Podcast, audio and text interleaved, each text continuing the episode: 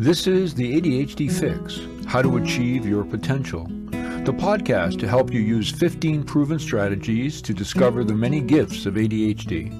I'm Henry J. Svec, and for over 30 years, I helped others diagnose and treat ADHD. Now retired, I turn my attention back to those 15 strategies I use to help achieve my potential with ADHD. Learning what I did to help myself will help you achieve your success. ADHD is a gift.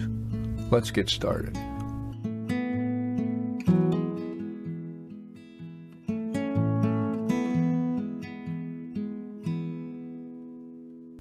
On today's show, I welcome Cynthia Hammer, MSW. Now, Cynthia is the founder of the Inattentive ADHD Coalition, designed to help all of us better understand inattentive ADHD and what resources we can use to help us achieve to our potential. Now, Cynthia has been diagnosed with ADHD. She'll talk about that. And she'll talk about some exciting new projects and how, at the age of 79, she continues to love life and help others with ADHD. I have just two questions, but I'd like you to just start, if you could. Uh, I hope to keep this to 30 minutes because, you know, most of us can't focus for more than 30 and that's about my limit. Um, but tell me a little bit about how you got to being and i just want to say this right uh, the director founder and everything for the inattentive adhd coalition. Tell me how we got there. Well it's a I'll give you the short version, but I got diagnosed when I was 49 years old, and I'm now 79 years old.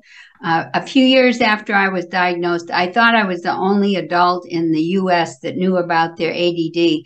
But I went to the first conference for adults held in Michigan, and I met people there who, adults who had known for five years. So some adults started to be diagnosed like in 1987 or so, but it was very unusual.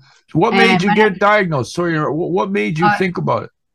Well, through a son a son oh. got diagnosed and then I did. Okay. And so after I came back from that conference, I started to, I started a support group, but it was just um, inviting people to come and talk, and it was a real failure because all kinds of people with ADD show up. Some of them are on welfare, and some of them have successful careers, and people wouldn't return the second time, so we were always starting over again. And then I changed the format. So we got a big hall at a hospital and we just had speakers come in every month. And actually, Paul Chaffee started a Manhattan support group about the same time and he's still running his. So that's pretty amazing. But from that, I, my, my mother gave me $2,000 and I decided to start a nonprofit organization with that. And I did the work to establish a nonprofit back then called ADD Resources with the goal of educating adults about their inattentive ADHD. And I ran that for 15 years. And that's how I got to know a lot of the professionals who are still out there because Dr. Hallowell, Dr. Ratey, Dr. Dodson, Dr. Brown, um, we had annual conferences. This is out in Seattle, and they all came to talk.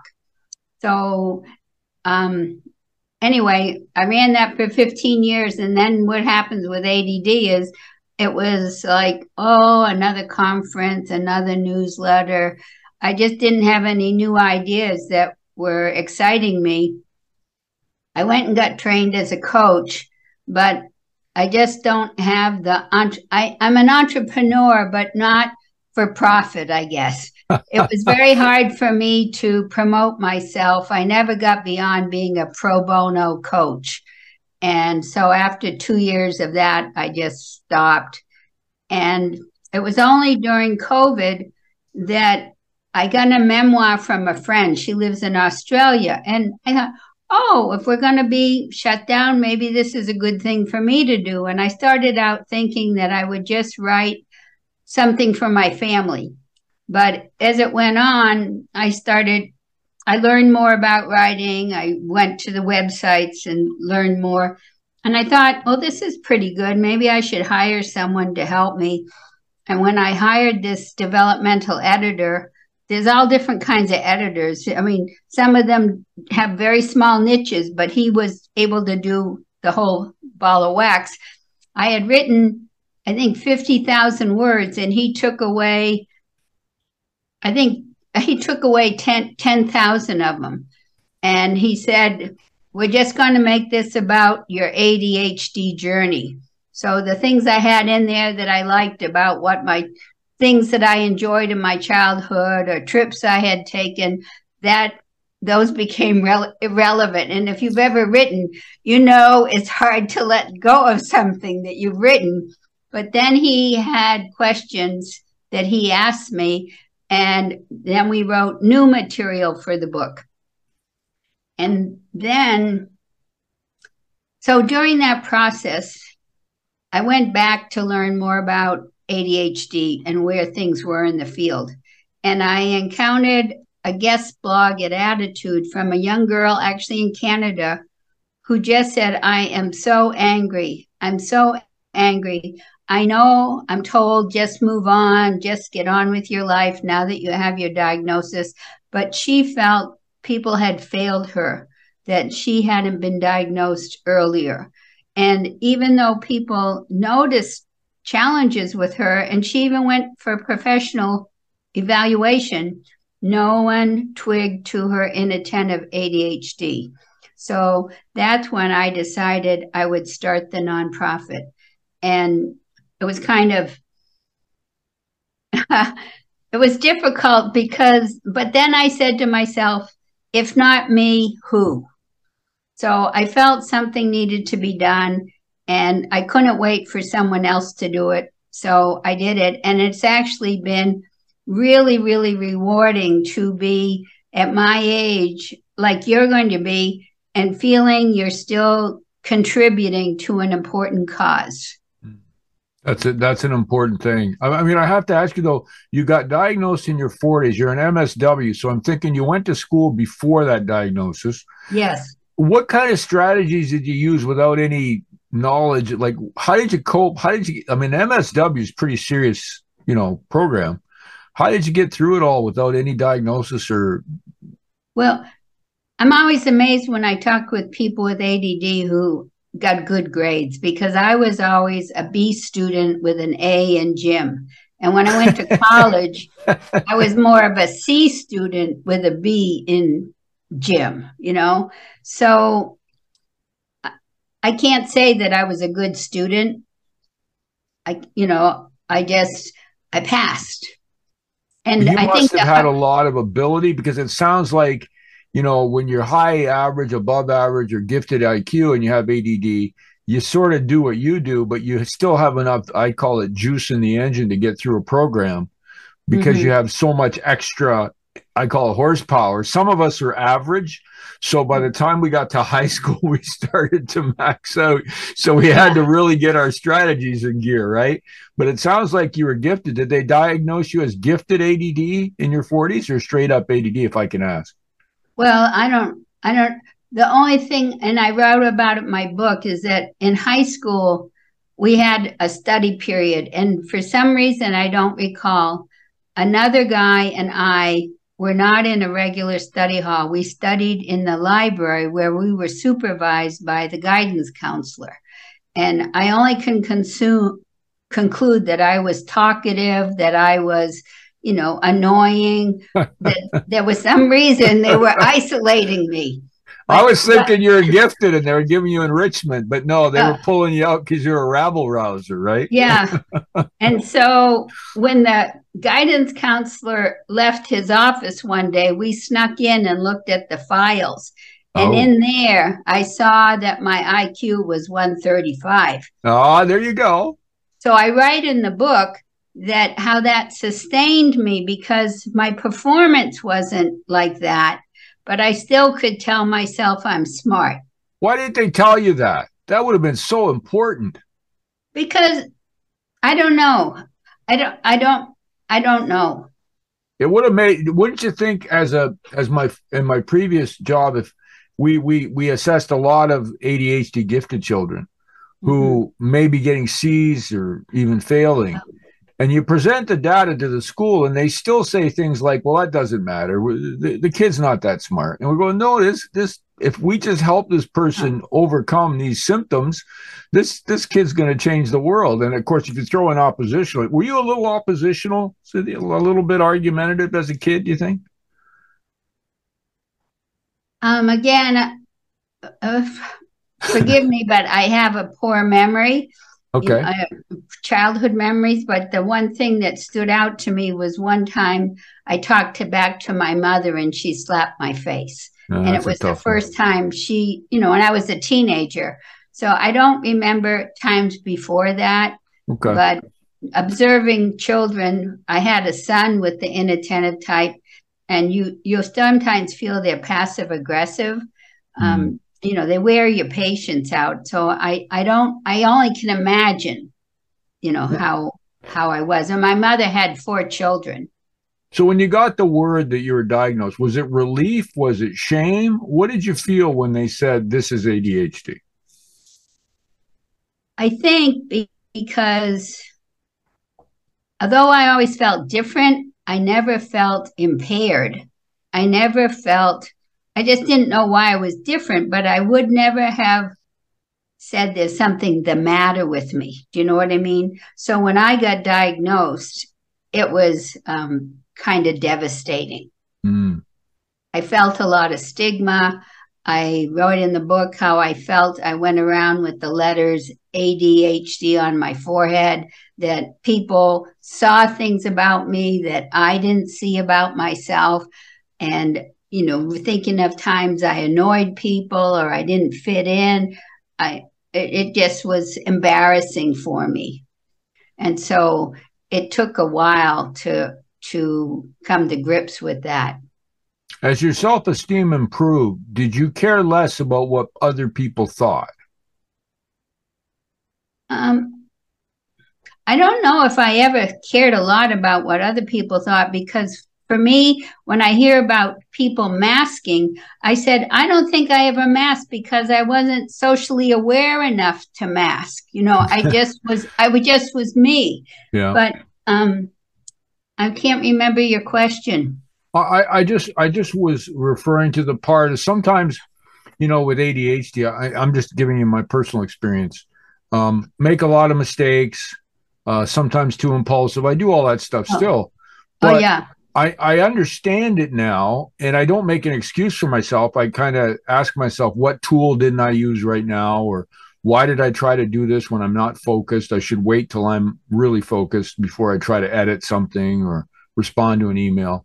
And also, there's that emotional piece that happens. Most of us have some, you know, sometimes we get that little emotional peak quicker than other people, or maybe op- I have oppositional as well. So I, I don't, I'm not a good employee. I've always worked for myself. I could never Uh-huh. work for anyone else.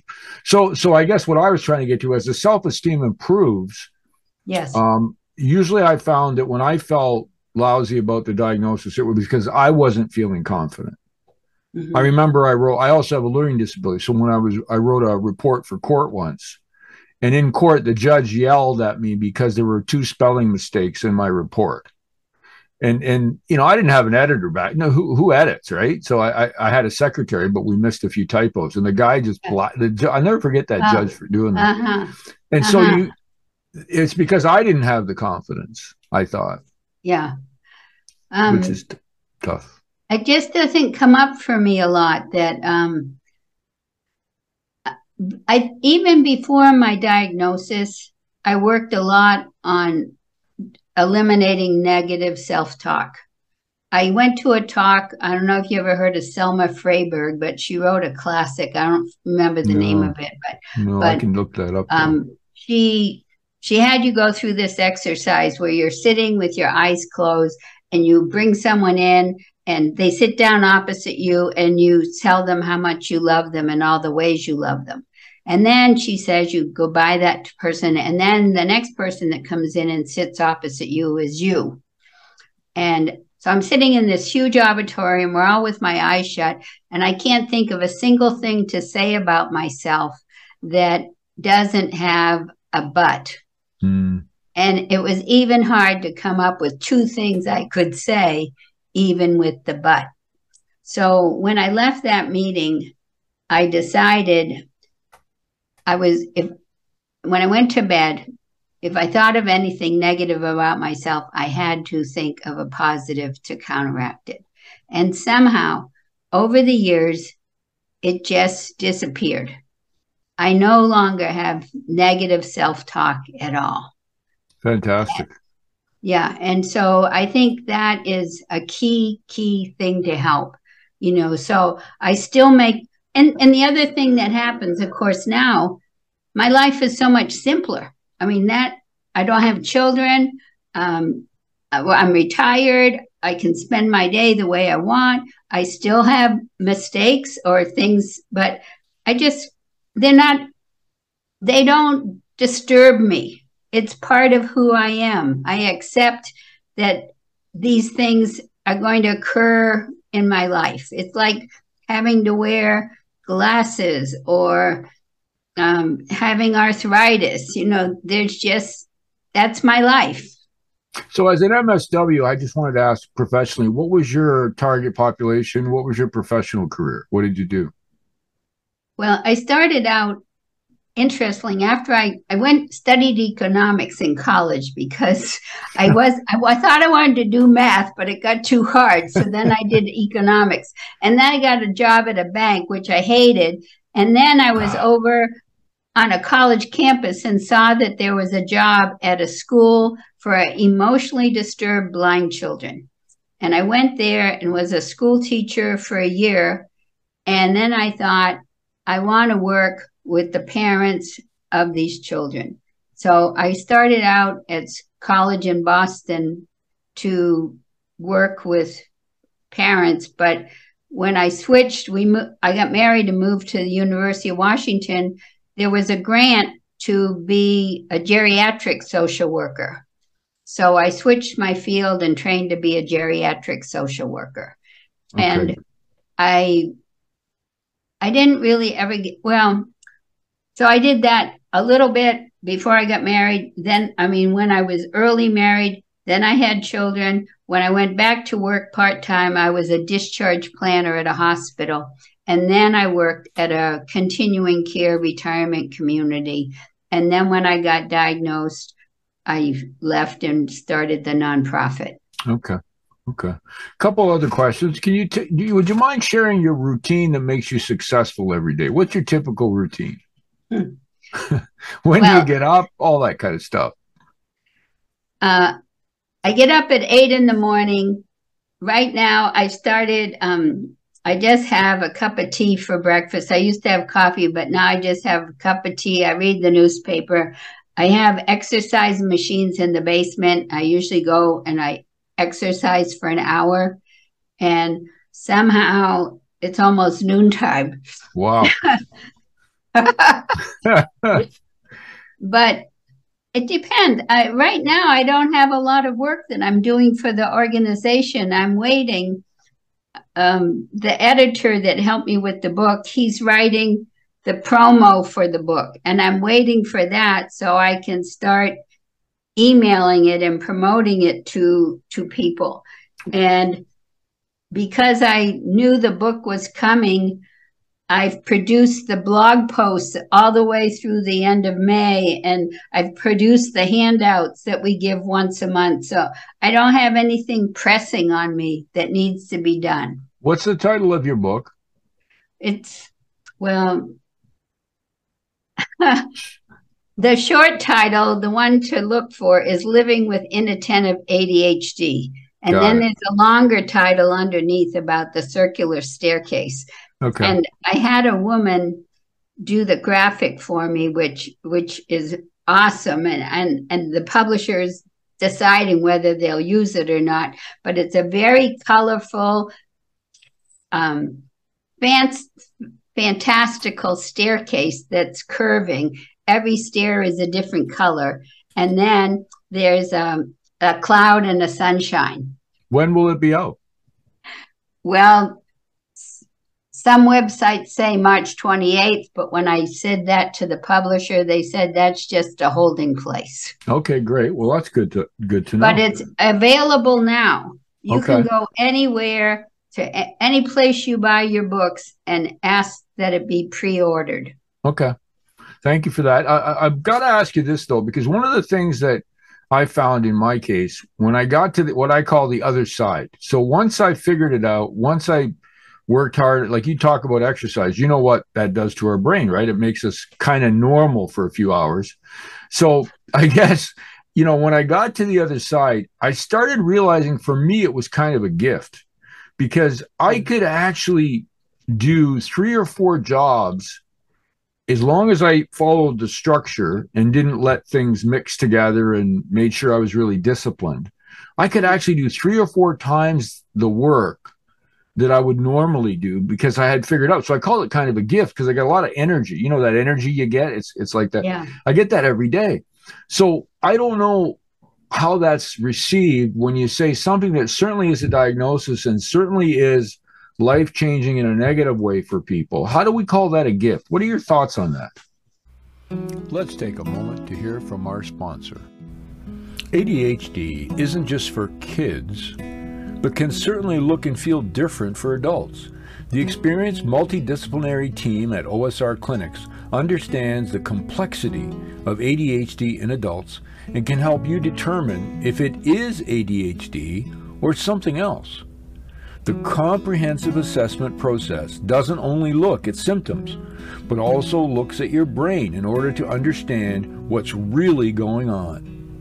Visit osrclinics.com to book your free information session today. That's osrclinics.com.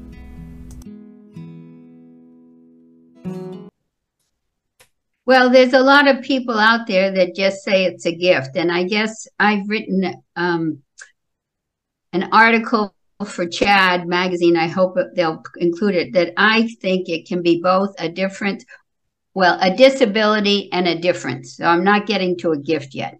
A disability and a difference. So it starts out as a disability, and your challenge over your life is to just make it a difference. And as far as experiencing the gifts of it, um, I don't know. Mm. I don't know if there are gifts to it because we don't know what a normal person, a neuronormal person's life is like. You know, do, does does does it equal out? The fact I know that if I'm inspired to write something, I can sit down and write it very quickly, and I'm amazed to hear people will spend days working on a paragraph, you know, where for me, some stuff just, if it's in the moment, I can do it very, very quickly and feel it's, it's good. Um, so if that's a gift, I just don't, I don't know. I don't like to, to think along those lines. Okay. I, I, just wonder I, I wonder how people feel because I know when I was at that beginning stage and there was nothing really gifted about it. Yeah. i i'd be wondering what the heck's this person talking about. But as I, uh. I would see it as well though as optimistic because rather than say your life is negative forever, to know that there is a way to make it really awesome.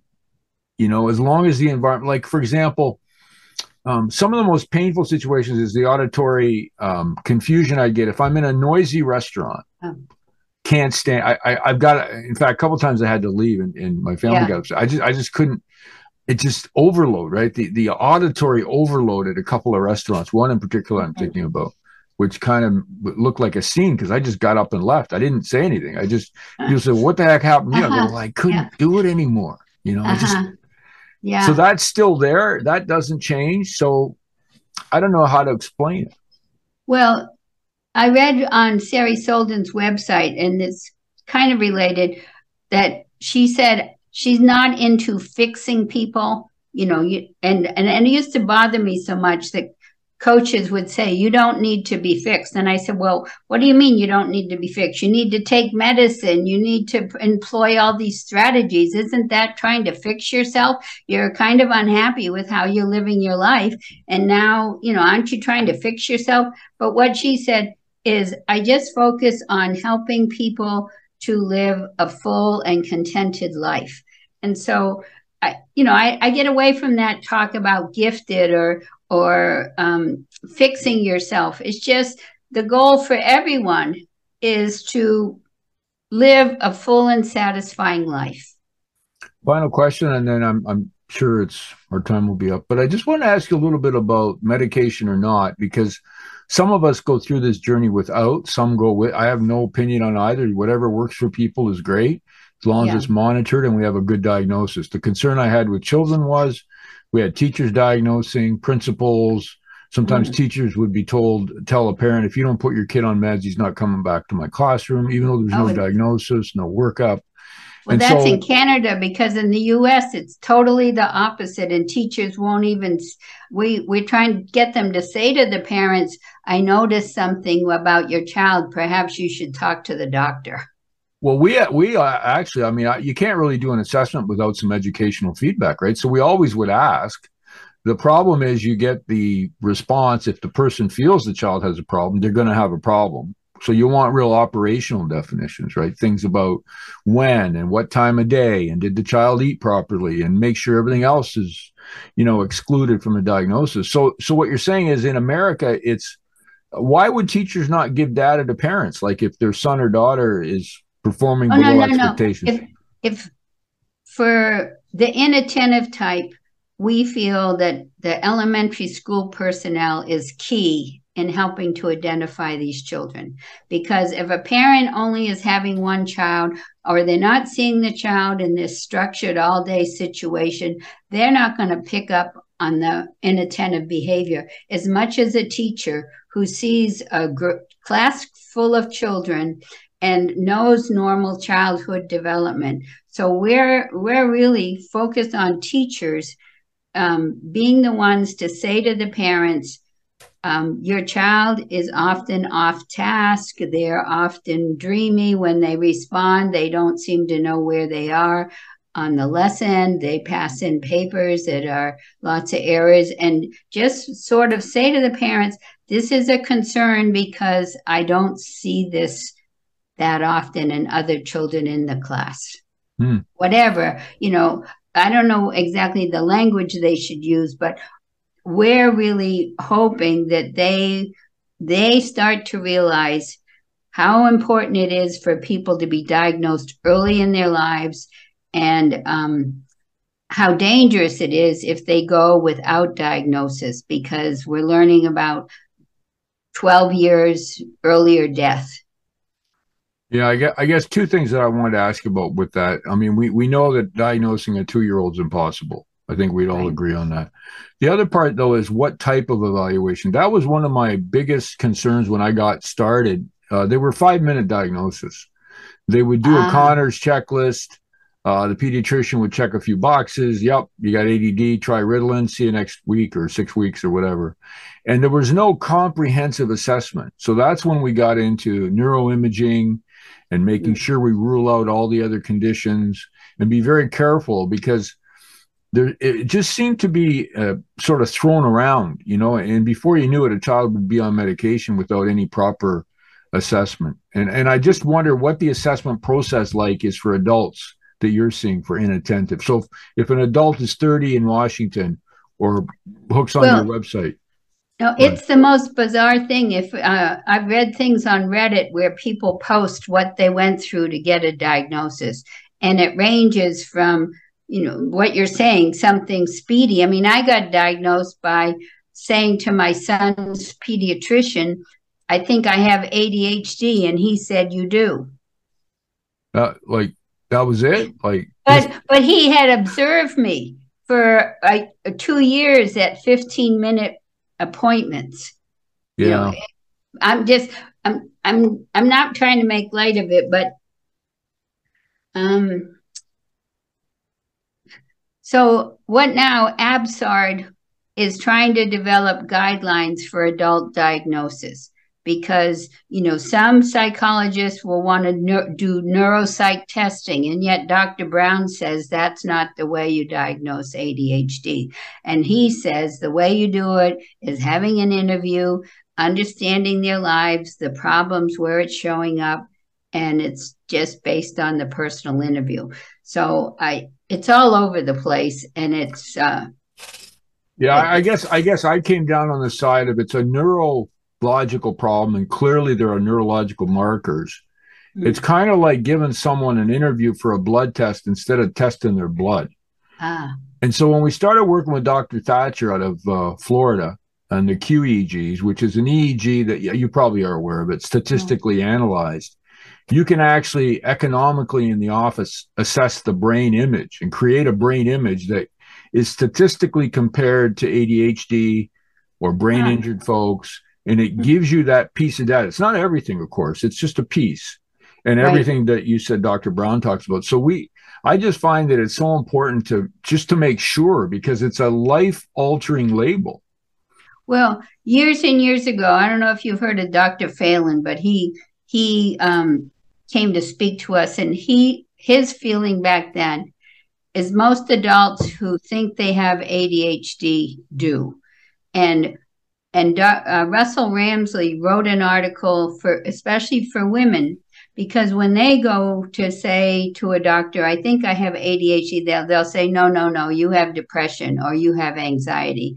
And he was trying to get them to have more confidence to speak up for themselves you know to and often online when the women complain that they didn't get the diagnosis people will say go get a second opinion so on our website we have a questionnaire it was based on um, this woman that well there's something out of holland and it was the form before it was copyrighted but it's a questionnaire that helps adults figure out if they might have the inattentive type of ADHD. So remember, you can pick up Cynthia Hammer's book wherever you get your books, and it's regarding inattentive ADHD. She's also the founder and director of the Inattentive ADHD Coalition. So that's Cynthia Hammer, H A M M E R. Pick up her book on Amazon. I believe it's coming out the end of March, possibly April. And um, give it a look. It looks like it's going to really be helpful for those of us with inattentive ADHD. Remember that right now you can pick up Josh and my book, The ADHD Fix, at Audible or wherever you buy your books. Have a great one. See you again next week.